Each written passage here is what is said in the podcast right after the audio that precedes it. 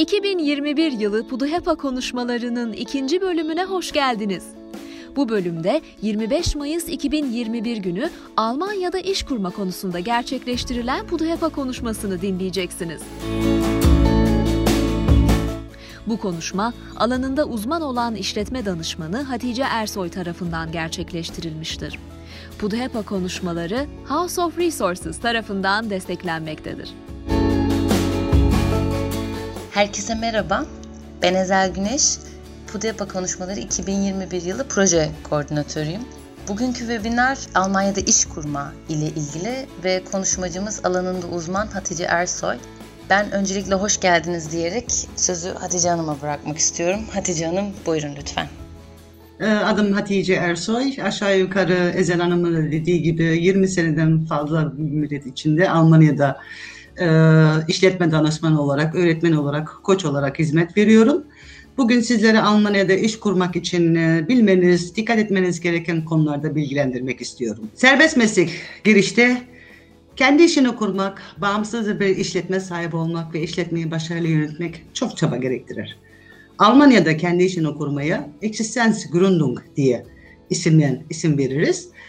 Ee, bağımsız bir işletme sahibi olarak hangi işlere kabul edeceğinizi, nasıl ve ne zaman çalışabileceğinizi kendiniz karar verirsiniz. Buna Entscheidungsfreiheit deriz. En güzel avantajlı tarafı serbest meslek sahibi olmanın. Bir işveren veya bir amirden gelen talimatlara bağlı değilsiniz. Buna da Weisung, nicht Weisungsgebundenheit diye e, adlandırırız. E, ancak e, bunu yapabilmek e, tabii çok çaba gerektirir. Her şeyden şahsen siz sorumlu olursunuz ve birçok konuda da ilgilenmeniz gerekecektir. E, ayrıca bir iş kurarken her zaman finansal riskler ortaya çıkabilir. Yabancı kökenli arkadaşlarımız Almanya'da iş kurdukları zaman önce oturum ve iş çalışma e, müsaadelerin olması lazım. Oturum izninizde kazanç verilen bir işte çalışabilir, Erwerbstätigkeit gestattet veyahut da serbest çalışma izni, selbständige Tätigkeit gestattet diye e, bir e, maddenin olması lazımdır.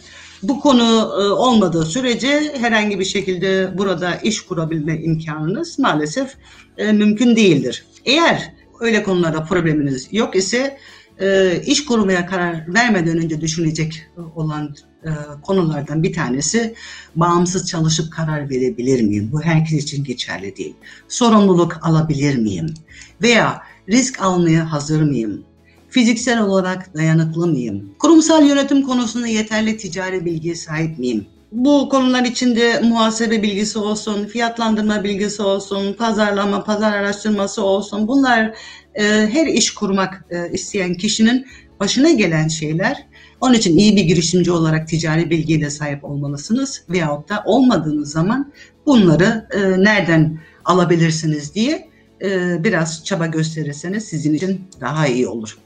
Bunun yanında düşüneceğiniz konulardan bir tanesi hangi niteliklere ve mesleki deneyime sahibim?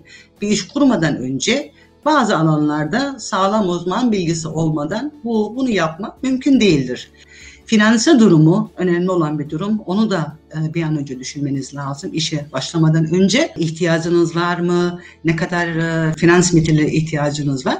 Bunları başlamadan önce düşünmenizde büyük yarar vardır. Başlangıç sermayesini sıkı ölçmemekte büyük bir e, yarar var. Gerekli başlangıç sermayesinin yanlış veya sıkı değerlendirilmesi, yani ilk başında biraz e, pembe bir gözle bakılıyor.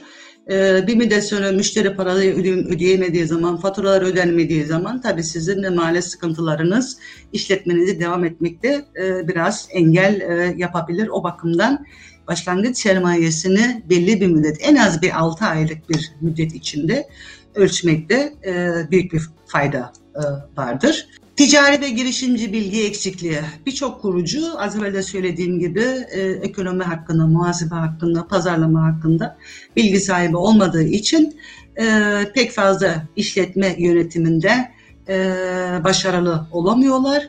Bunların en büyük problemlerinden bir tanesi de bu bilgilerin eksikliği. İkinci olarak e, ticari ve serbest meslekler, zanaat, ticareti. seçeceğiniz, kuracağınız iş bölümünü karar vermeden önce hangi bölüme, hangi mesleklere e, yönelik olduğunu, hangi meslekler içinde olduğunu öğrenmekte bir fayda vardır. Yani Almanya'da işinizi kurduğunuz zaman e, bu işi kaydettirmeniz lazım.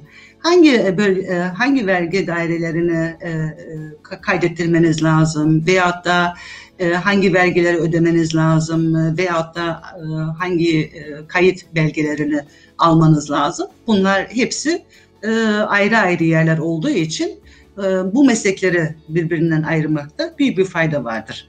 Yani iş kaydınızı nereye yaptıracağınız, hangi dalda, hangi meslekte veya hangi sektörde yapacağınız işe bağlıdır. E, Almanya'da ticari meslek olarak Gewerbliche Tätigkeit denilir.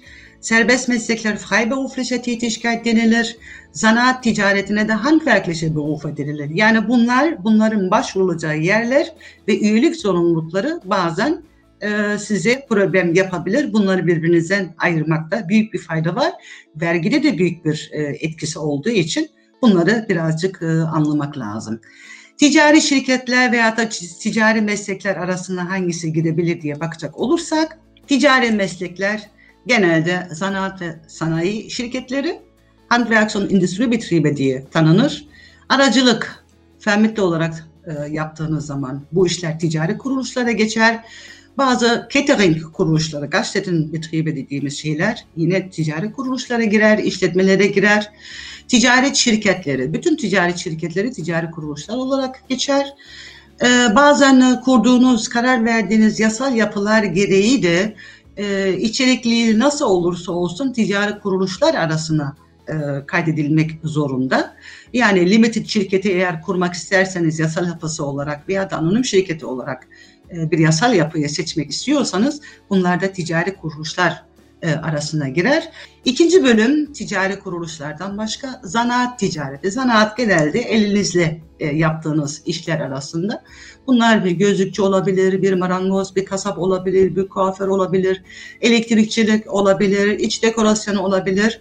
Bunlar zanaat ticaretine girer. Bunun da e, değişik bir bölüm olduğunun farkına varmalısınız. Bunlara dediğim gibi Handwerkliche Berufe denilir. Bazı bölümlerde, zanaat e, bölümlerinde e, başvuracağınız yerlerden başka bazı belgeleri de elde etmek zorundasınız.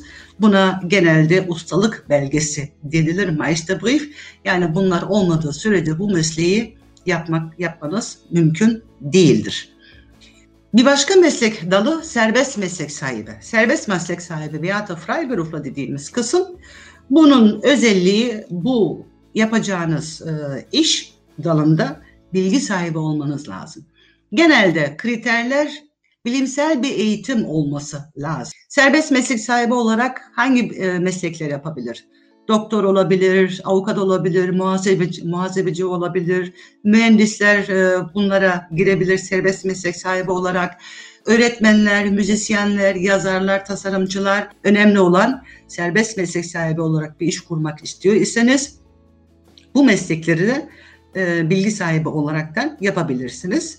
Tasarımcılık, inşaatçılık, fotoğrafçılık, grafik olarak e, yapılan meslekler de serbest meslek sahibi olarak geçer. Eğer bağımsız çalışan olup olmadığınızdan emin değilseniz yerel vergi dairenize danışmanız lazım. Bunlar önemli konulardır. Yani bir işe başlamadan, bir iş kurmadan önce e, yapacağınız, kuracağınız işin hangi tarafa ait olduğunu bilmeniz lazım. Handwerklich, freiberuflich veyahut da gewerblich. İş kaydımı nereye yaptırmam lazım? Kayıt yetkilileri Meldebehörde olarak ticaret odası var, vergi dairesi var, ticaret ve sanayi odası, odası var, esnaf ve zanaatkarlar odası, mesleki kaza sigorta kurumu, bunun yanında Sağlık Departmanı, Federal İş Ajansı İş Bulma Kurumu veyahut da ticari kayıt göz önünde bulundurulacak. Ticaret odasına kimler kayıt yaptırmak zorundalar? Eğer işiniz gewerbe ise, yani ticari ise, e, işiniz zanaatkar ise bunu Gewerbeamt'a, ticaret odasına e, bildirmeniz gerekir. E, iş kaydı sonunu ticaret odasına hangi e, yerde iş kurmak istiyorsanız oranın ticaret odası sizin için sorumlu olur. Ticaret odası başvurulduğu zaman ticaret odası gerisini öteki e, vergi dairesine, ticaret ve sanayi odasına, esnaf ve zanaatkarlar odasına e, yeri geldiğinde e, iletir. Oradan e, kağıtlar alabilirsiniz. E, onları doldurup göndermeniz lazım. Eğer işiniz serbest meslek ise, az evvel söylediğim gibi yani bu kriterler içinde ise serbest meslek sahibiyseniz ticaret odasına başvurmanıza gerek yok. Vergi dairesine bütün mesleklerin, hangisini yaparsanız yapın, bütün mesleklerin vergi dairesine başvurmaları lazım. Vergi dairesine başvurduğunuz zaman size bir form gönderirler. Bunu doldurmak zorunda kalırsınız. Vergi dairesine dolduracağınız fonun ismi Fragebogen zur steuerlichen Erfassung diye geçer. Vergi tahsilat formu denilir. Bunu doldurduktan sonra vergi dairesi size bir vergi numarası, işletme numarası verir. O işletme numarası altında, vergi numarası altında vergi denkleştirmesini vergi dairesine iletebilirsiniz. Ticaret ve Sanayi Odası, Industrie und Handelskammer. Eğer ticaret odasına kayıtlıysanız ve işiniz ticari ise Ticaret ve Sanayi Odası'na e, üye olmak zorundasınız. Buraya da başvurmanız lazım. Ticari ve Sanayi Odası'na tekrardan kendinizin başvurmasına gerek yok. Dediğim gibi ticaret odası otomatikman buraya haber verir. Buradan bir müddet sonra bir kağıt alırsınız. Bunu doldurup göndermeniz lazım. Üyelik mecburdur. Esnaf ve Zanaatkarlar Odası.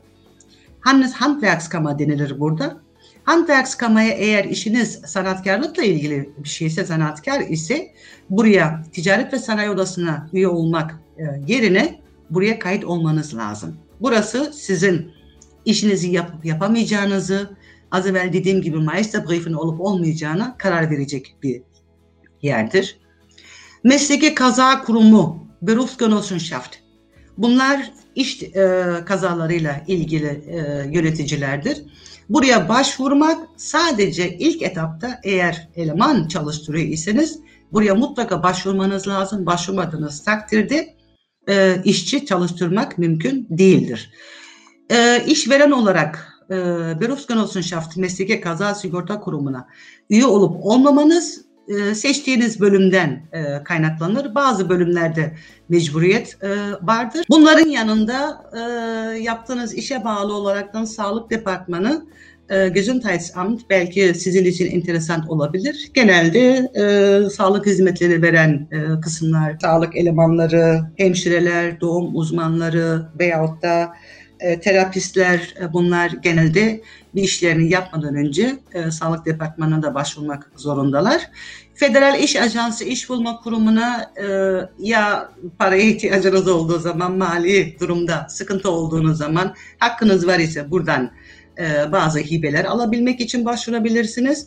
Ama yoksa iş bulma kurumuna işçi çalıştırmadığınız sürece herhangi bir şekilde bir işiniz yoktur.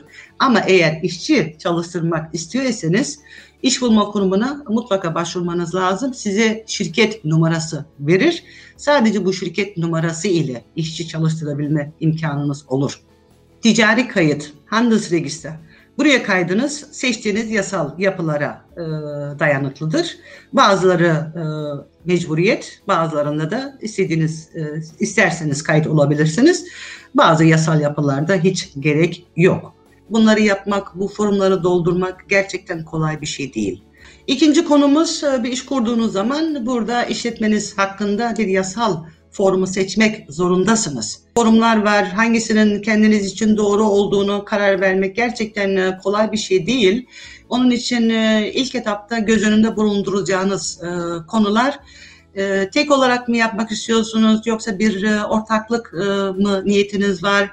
E, iş kurmak istediğiniz zaman bazı yasal forumlarda asgari sermaye, minimum kapital dediğimiz asgari sermayeye ihtiyacınız var. Almanya'da genelde yasal forum olarak üç grup e, yapabiliriz.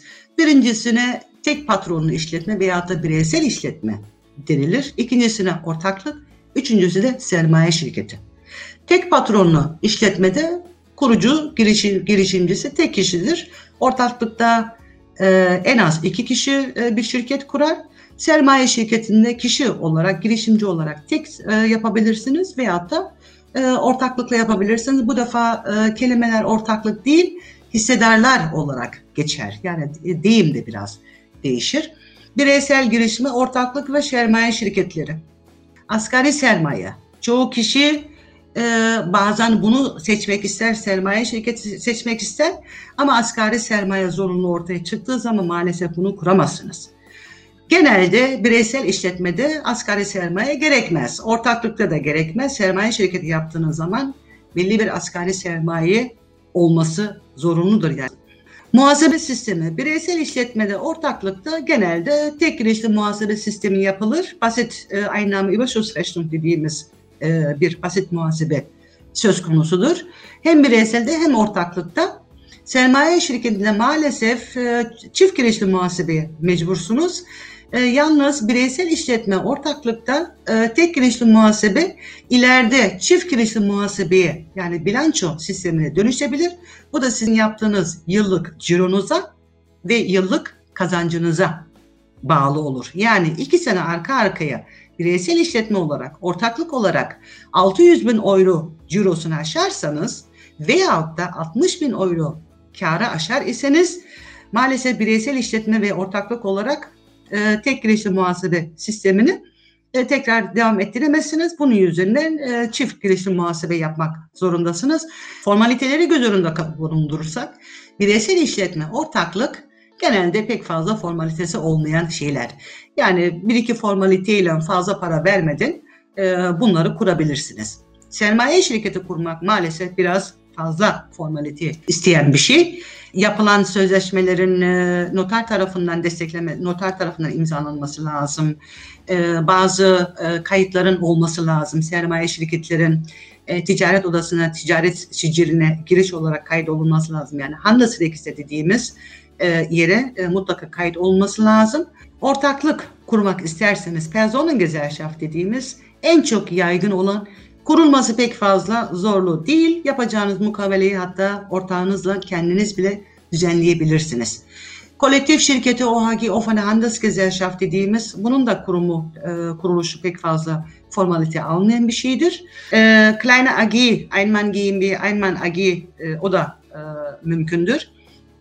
Eğer e, şirket kurmada amacınız kar değil, e, daha çok kamuya e, dönelik e, şirket e, ise Ee, bir şirket de kurabilirsiniz. Bunda gemeinnützige GmbH, yani e, kamuya dönelik hizmet e, limited şirketi olarak veyahut da gemeinnützige U G, e, kamuya yönelik bir mini GmbH kurabilirsiniz. Almanya'da iş kurduğunuz zaman ilk etapta halletmeniz gereken şey sağlık sigortası. Almanya'da herkes sağlık sigortası yapmak zorunda. Emeklilik sigortası, işsizlik sigortası sizin kararınıza bağlı.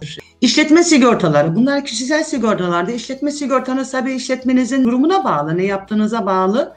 Ee, genelde yapılan e, işletme sigortaları, iş kazası sigortası, Berufshaftpflichtversicherung, devlet tarafından e, Berufsgenossenschaft'ta yaptırmış, yaptırmış bir sigortanız olabilir.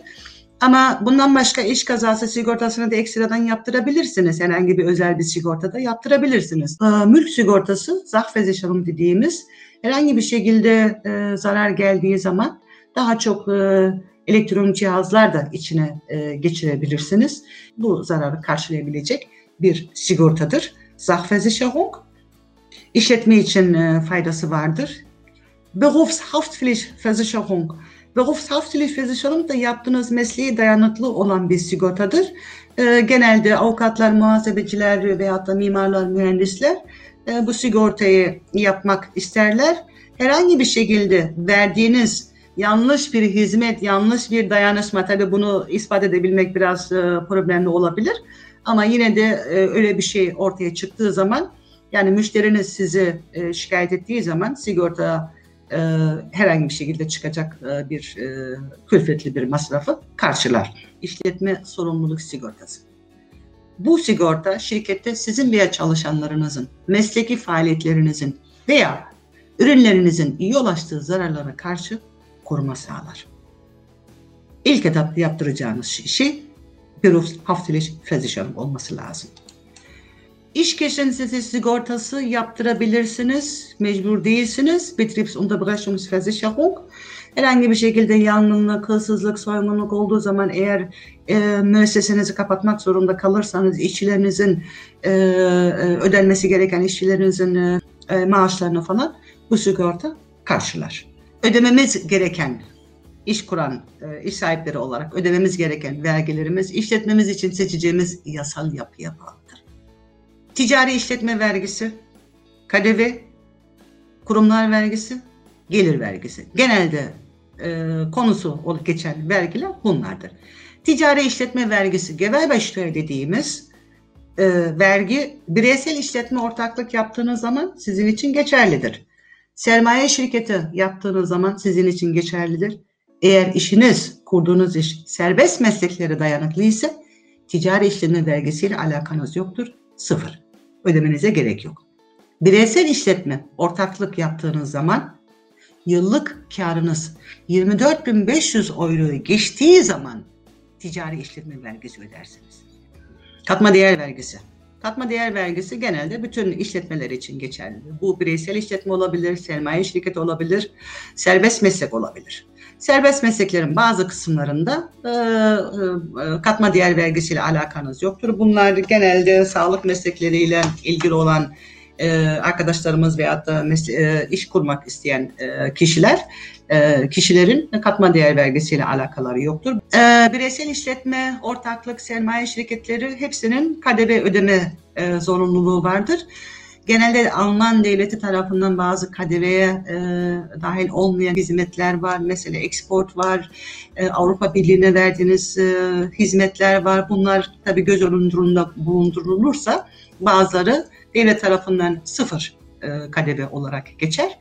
E, K D V'ye e, bireysel işletme ortaklık olarak dahilsiniz ama işletmede e, bazı istisnalar var.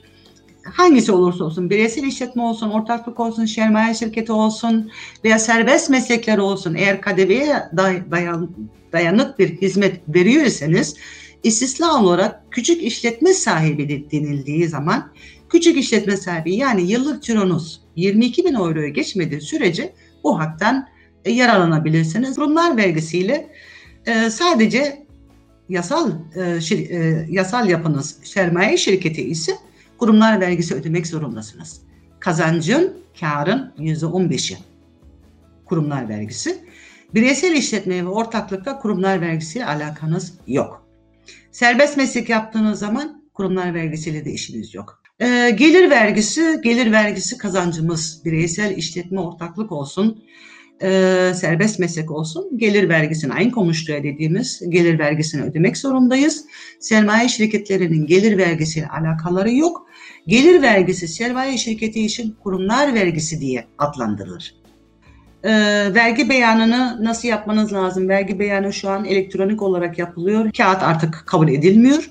Vergi beyanını ne zaman yapmak zorundasınız? Ne zaman vermek zorundasınız? Sene geçtikten sonra tabii vergi beyanını bir dahaki sonra seneye otuz bir Temmuz ayına kadar vergi beyanını vermeniz lazım. Mali destek olanakları eğer e, İş bulma kurumuna kayıtlıysanız veyahut da Job Center, Arbeitslosengeld bir, Arbeitslosengeld iki, işsizlik parası bir, işsizlik parası iki olarak kayıtlıysanız size e, aktivasyon ve yerleştirme kuponu alabilme hakkınız da var. Dayanışma hizmetlerini parasız olarak alabilirsiniz. İş kurma kredisi var, Gründungszuschuss, başlangıç parası var, Einstiegsgeld. E, eğer buradan yararlanamazsanız Kalkınma Bankası kredileri vardır. E, Bundan başka İhtisas Bankası'ndan kefalet kredisi alırsınız. Kefalet kredisinin faydası birisi size kefalet olursa kredi almada tabii mutlaka daha fazla faydanız olacaktır. Faturalarda en önemli şey eğer K D V'den ödemek zorunda değilseniz, bu küçük işletme dediğimiz şeyden değilseniz faturalara neden K D V ödemediğinizi mutlaka sebebini yazmanız lazım. Yoksa faturanız yanlıştır. Çok güzel bir sunumdu gerçekten. Ben teşekkür ederim.